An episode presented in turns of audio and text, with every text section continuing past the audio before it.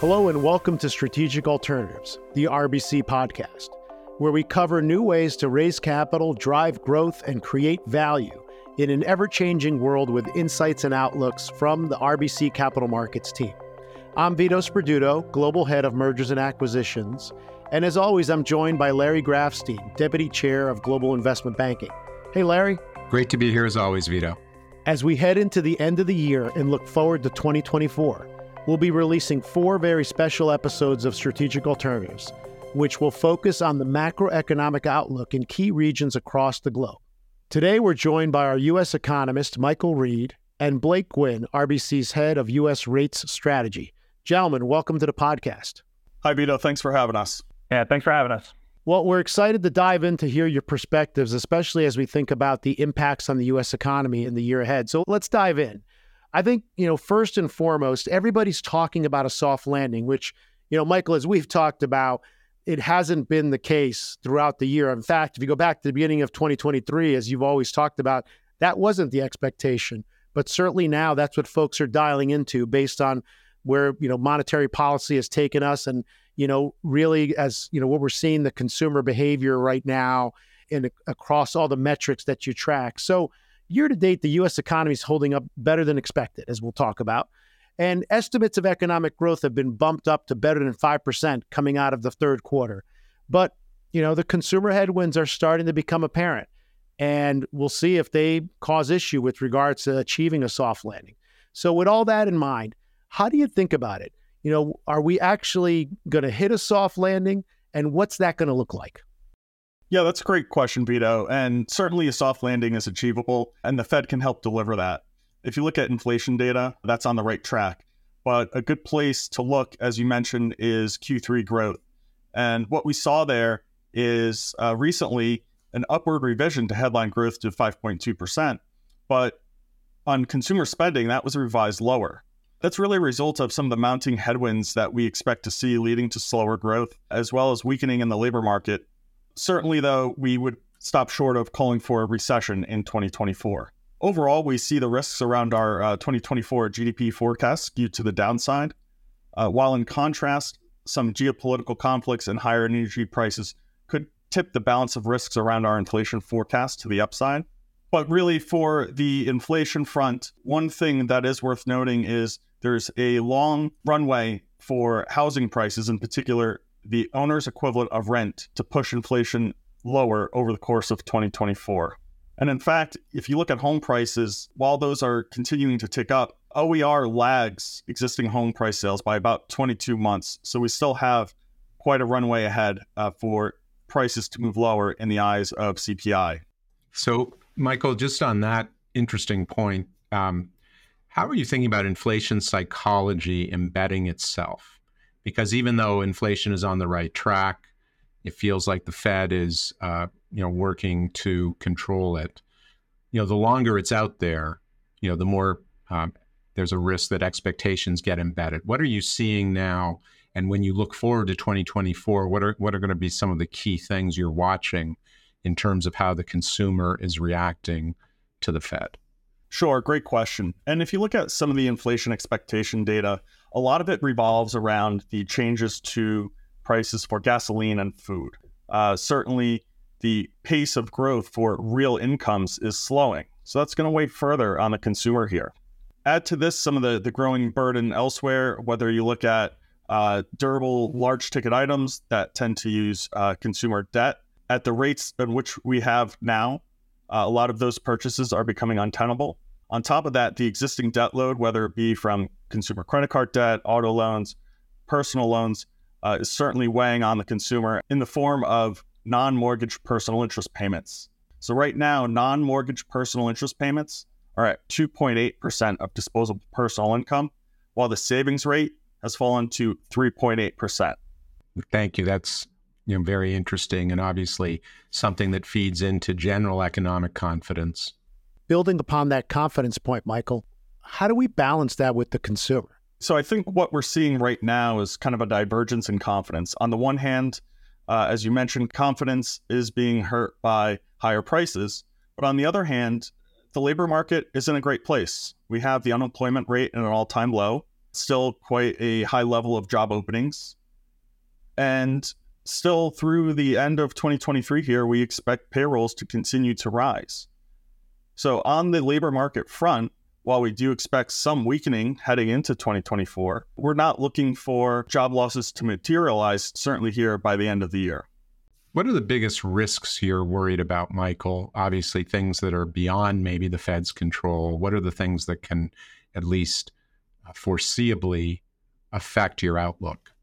Yeah, great question. And you know, one thing we've been watching quite closely uh, is the consumer and, and household debt report from the New York Fed, as well as, as non business bankruptcies. Just recently, we saw the household and consumer debt report come out that showed credit card delinquencies are on the rise.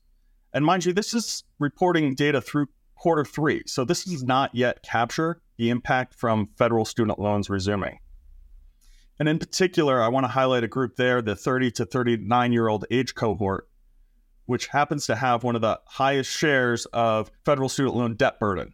So already we're starting to see some consumer stress before even adding on that additional debt. On top of that, we're also starting to see those non business bankruptcies tick up. So it's just a sign that while certainly households are in good financial shape coming out of COVID, the cracks are starting to show. Just as we think about the labor market, a topic that a lot of people uh, obviously is, are injecting into every aspect of all the conversations we have is generative AI.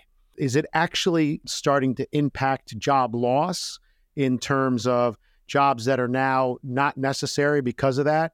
Or is it more just of a psychological impact in terms of the consumer? As far as what we're seeing in the data, Vito, I would say it's more of a psychological impact at this stage. If you look at payroll numbers, whether it be in the tech sector or occupational sector, for those folks who are employed, say, as software engineers outside of the tech sector, uh, we're not really seeing strong growth. Add to this, if you look at the investment side of uh, GDP, we're not really seeing uh, strength in the intellectual property uh, component there. So that's really where you would expect to see notable strength if indeed uh, the the AI was having some sort of, of impact that would be measurable in terms of our national accounts. Yeah, uh, no, agree. I think this is all much more psychological at this point, even though it's, you know, been less than a year since ChatGPT even came out at this point. It's amazing how much of the headlines it occupies. So let me ask about politics and the impact of presidential and congressional elections in 2024, as well as geopolitics. Talk to us a little bit about how the domestic political dynamics that we're seeing, you know, could affect the overall economic outlook from your perspective next year. Sure. I think you have a few things going on. First, it's just worth highlighting that there are some fiscal programs um, that have had a notable impact in 2023 and that's in the form of the CHIPS Act and Inflation Reduction Act. But those should largely fade through 2024. And what we have now is, is certainly a political situation where there is no clear uh, winner in terms of either political party passing through any kind of programs. And in our view, really, we're going to see kind of a status quo uh, moving into 2024. Yeah. So just to add on to that, Michael, I think if you look at the last two presidential elections, uh, we had very large market moves. You know, markets took both the 2016 and the 2020 elections very positively. Uh, we saw risk assets rise, treasury yields sold off. But I think there's some really important differences about those two elections that I think kind of change the way we're thinking about 2024. I think the expectations of any kind of big infrastructure or fiscal spending are, are going to be much, much lower than they were in either 2016 or 2020.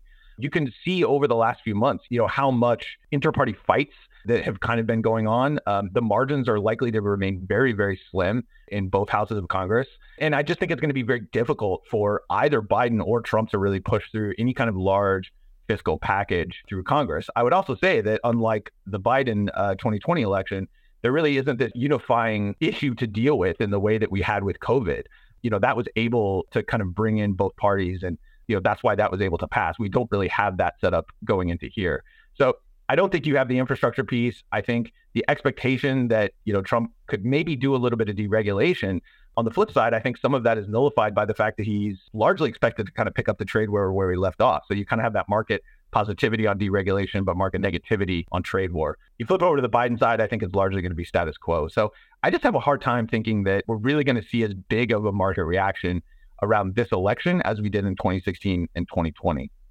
Why don't we talk a little bit about the outlook for monetary policy and the Fed? As we record this podcast in the first week of December, last week, Federal Reserve Bank of New York President John Williams reiterated that the Fed's benchmark lending rate is at or near its peak level. And look, I think he also said that the Fed expects to maintain a restrictive stance for some time to bring inflation back to its 2% goal, which we all look toward. And Williams uh, was very specific when he said that inflation, you know, he expects it to continue to move down to 2% in 24 and close in on that target in 2025, which, uh, you know, I think a lot of folks have varying views on. And they expect economic growth to be below trend, but positive next year.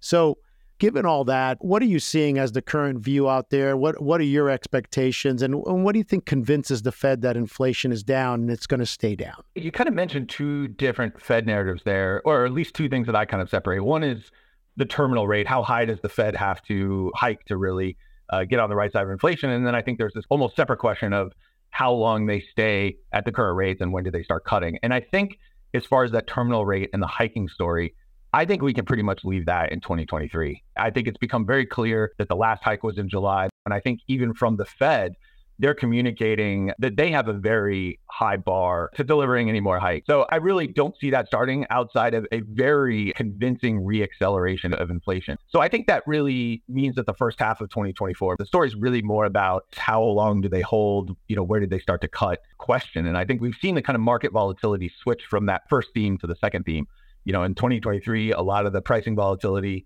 in rates markets was was about that conversation around the terminal rate and how many hikes. You know, later in the year, that started to shift to cuts and and when that first cut occurs.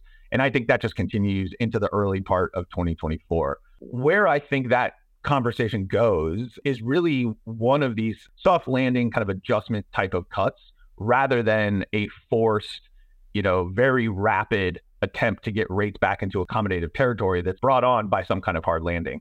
You know, everything Mike was talking about before comes to pass. We see this slowing in the data, but again, not really recessionary, not hard landing, inflation continuing to gradually come down. I think it's going to relatively quickly become appropriate for the Fed to start paring back on some of that hiking that they've already delivered. The way I think the Fed looks at it is really through balance of risks. So, for the last year and a half, two years, the only thing that they have had to consider are upside risk to inflation. Unemployment rate has been extremely low. They've had no downside risks on the labor side of their mandate. All they have had to worry about is inflation. That is shifting as we move into 2024. Inflation has come off the boil, and now we're starting to see some potential downside risk to labor. And I think they're going to have to respond to that. So I think it's really an adjustment process. I don't see it as a hard landing, you know, oops, we better cut very quickly to get back to accommodative territory. It's really preventative. You heard Mike describe it as, you know, preventing a hard landing rather than responding to one. That's a really key point, that last point that the Fed's worried and should be worried more about downside risks as part of its higher interest rate policy as we move into 2024. And it relates to obviously to the political dynamics of 2024 as well. I mean, I don't think, even though the Fed is independent, I don't think they want to trigger unexpected significant downturn you know before we head into November next year. Can I, I want to follow up with something about the dynamic between the Fed's balance sheet and quantitative tightening on the one hand and the rise of interest rates on the other. The Fed has not said anything other than it's going to continue to shrink its balance sheet. How does that play into the dynamic uh, for both economic growth and rates from your perspective? And Larry, you mentioned that um, you know there's a lot of discussion about rate policy and not a lot about balance sheet policy. That's exactly the way the Fed wants it. You know, they want rates to be seen as the primary policy tool. They want the balance sheet wind down to you know be like watching paint dry. They don't want to be moving it back and forth and changing the pace and and you know really being kind of active on that side. But it does provide some amount of tightening into financial conditions. And I think one thing that gets lost a lot of times when people talk about balance sheet wind down is you can't just look at what the Fed is doing because it really matters what kind of securities are replacing the, the ones that the Fed is allowing to run off. Now, Treasury has a decision here. They could issue all Treasury bills with three month maturity, or they could replace the Fed with all 30 year securities those have very, very different implications for markets. They have very different implications for financial conditions and how much tightening is provided to the economy. Generally, I would think that the more longer dated stuff that the Treasury issues, the more you're going to see rates rise, the more tightening that is going to provide to the economy versus the more shorter run they do, the less impact or follow through to the economy that that's really going to have. So you kind of have the two pieces. You have the fact that the Fed is going to continue winding down their balance sheet, but then you have this other piece of how is Treasury replacing the Fed as a holder of treasuries. And at least what we've seen so far is they're willing to be a little bit lighter on that duration side, on that long duration side than markets may have been expecting. They've done a lot of bill issuance. They are starting to issue some longer dated coupons over the last two quarters, but even there, that has underwhelmed markets a little bit. This last quarter, they actually pulled back a little bit versus what the markets were expecting for long end issuance. And I think they showed some willingness to rely on bills a little bit more if we start to see long end rates ticking up. So that kind of takes away a little of the teeth. One of the points you made, Blake, is that how the Fed replaces the maturing debt matters. And I'd ask maybe Michael a question because the Fed isn't just replacing treasuries as they mature, they're also replacing mortgage backed securities. Is that going to actually be a little bit of an overhang on the housing market, Michael? Yeah, I think that could certainly be an overhang in the sense that we already have a, a, rather tight market in terms of sales. So, for those folks who are left and actively looking for uh, homes at this stage, you'll see the risk increasing. Certainly, we noted the slowing wage growth. We know as well that with mortgage rates where they are, even if the Fed does cut, they're certainly not going to move down to a place where we saw in 2020, and certainly nowhere near close to where most existing homeowners are locked in. So the market's going to stay really thin. And I think that just means a lot more volatility in that particular market. As we take all of this into account and think about the market specifically, how much of this outlook is already priced into the market? Blake, you just talked about the fact that, you know, we can leave the terminal rate discussion in 23 in terms of any further increase, but how much is baked in in terms of cuts? And could there be some upside in the market depending on what happens? Yeah, I mentioned before that we've long thought that the last hike was in July.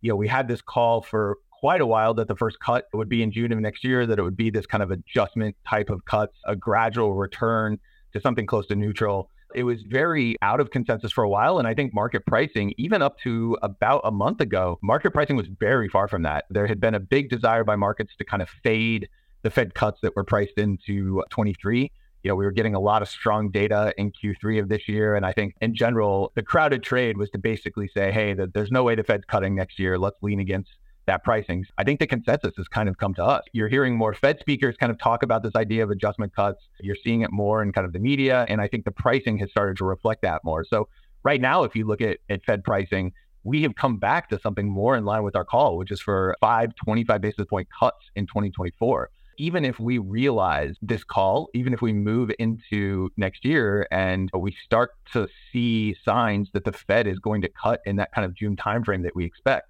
even though that's what's priced for the front end and the pricing of the Fed already has that accounted for, I still think there's the ability for rates to rally by a, a much bigger degree and uh, for the curves to continue to steepen. Even if it's priced in, as you get close to there, the markets are always going to try to front run the Fed. Yeah, we've seen that whole market dynamic play out certainly in 2023 and back into 2022. Blake, you talk about the the push and pull of markets and the Fed. Do you feel that we're coming to a logical equilibrium or do you expect next year to be choppy again as we've sometimes seen in, in the past year or two? I think we've all kind of gotten used to this idea that when the Fed says something, it's almost kind of a commitment or it's it is forward guidance. And I think we're actually in a period now where when the Fed is talking, it's really more a snapshot in time. And I think Powell is had been a bit frustrated by that. And you saw that in recent press conferences where he basically said, look, these things that we're giving you, this communication about where rates are going, this is just a point in time and it can change tomorrow. If the data changes, we will change our view. So I think in that kind of framework, to the question that you're asking, I'd like to think that we're kind of moving towards an equilibrium, but I think the Fed is going to be very reactive to data. They're not going to be beholden to any kind of communication they're giving today about what they're going to do. So I think there's still going to be some volatility as markets learn to process a Fed that is not spoon feeding them where the next move is going to be. Michael, what are some of the, the geopolitical curveballs that could upset your forecasts or change your forecasts for 2024 in terms of the overall outlook? Things can always happen out there, and some of the the issues we've been seeing in the Middle East could add to oil price pressure, certainly moving up, as well as the ongoing conflict with Russia and Ukraine. Keep in mind, Ukraine is one of the largest exporters of food in the world. So, any continued or prolonged conflict there would certainly add to food inflation continuing to be sustained here. And I would just say one thing too. Like, I think this year, more than many others in my career, kind of looking at what those risks might be, I'm coming up with very little, to be honest with you. But I think in general, if you're looking for signs of over leverage or you know really kind of worrying signs across the data or in financial markets just imbalances growing whether it's in funding or other types of markets it's really tough to see them do you think some of that is related to a confidence in being able to manage through those environments based on their experience over the last three, four, five years? And so I wonder if, in terms of geopolitical items or the election or things like that impacting the markets and, and monetary policy and rates, just kind of feels like out there there's there's a confidence that we can get through this because we can manage through it, not necessarily a confidence that we know it's going to go lower. Is that how you think about it? you know, some of the risks, particularly for your issuers when we're thinking about kind of rate levels. And I think a lot of the questions around, you know, are they going to go higher? We, we've had a lot of false starts, but I don't worry so much on that front as far as like a discrete type of risk, like a geopolitical event or an election. I think our view has been that the market in many cases has been mistaking, you know, still kind of idiosyncratic pandemic effects in inflation with some kind of secular shift. And I think as inflation continues to come down, as it has, that view that we are in some kind of new, let's call it 4% type of inflation environment from here on out, that has started to break a bit. And I think with it, those risks of the Fed having the hike to 6% or above or of 10 year yields going to 7%, those type of tail risks have really started to come off. And I feel very confident that we have seen that high and that those fears have really started to come down more permanently as we head into 24 still, Blake, you know, one of the things we've talked about is perhaps a shift in narrative the Fed takes in terms of their approach to inflation. And what we've seen through this hiking cycle is that they're very much focused on getting core inflation back to 2%. It's probably worth highlighting over the course of 2024, we do see inflation coming down, as we noted, but at year end, we're expecting core inflation to land around 2.5%. So I think the question becomes, you know, starting uh, next year, how does the Fed change that narrative from perhaps saying we want to get back to 2% to accepting something between, say, 2 and 3% in terms of core inflation? Michael and Blake, it's been a great conversation. And as we've gone through a lot of detail in terms of expectations for 24, first, I would highlight the fact that it's great to see the rest of the market get to where we were earlier in the year and have been driving from a view perspective in terms of our expectations for 24. So, congratulations on that.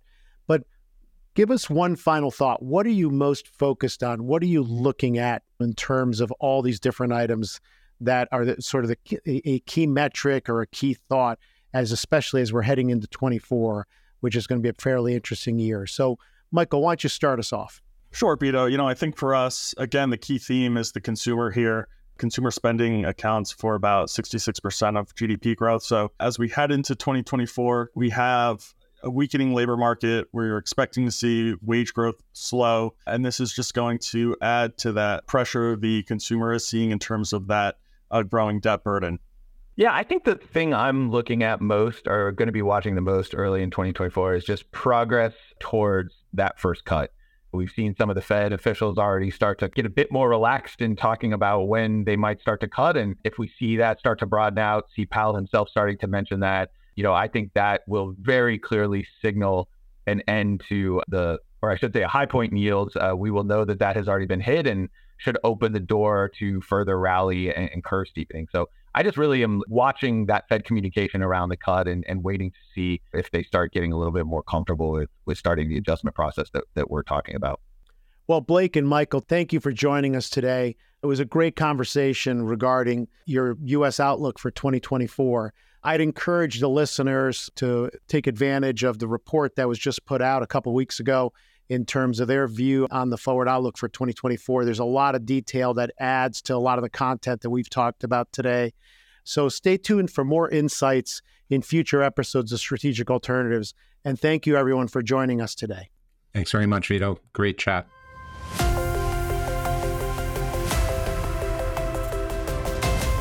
You have been listening to Strategic Alternatives, the RBC podcast. This episode was recorded on December 4th, 2023. Listen and subscribe to Strategic Alternatives on Apple Podcasts, Spotify, or wherever you listen to your podcast. If you enjoyed the podcast, please leave us a review and share the podcast with others. Thank you. This content is based on information available at the time it was recorded and is for informational purposes only. It is not an offer to buy or sell or a solicitation, and no recommendations are implied. It is outside the scope of this communication to consider whether it is suitable for you and your financial objectives. For disclosures, please visit www.rbccm.com/disclosure.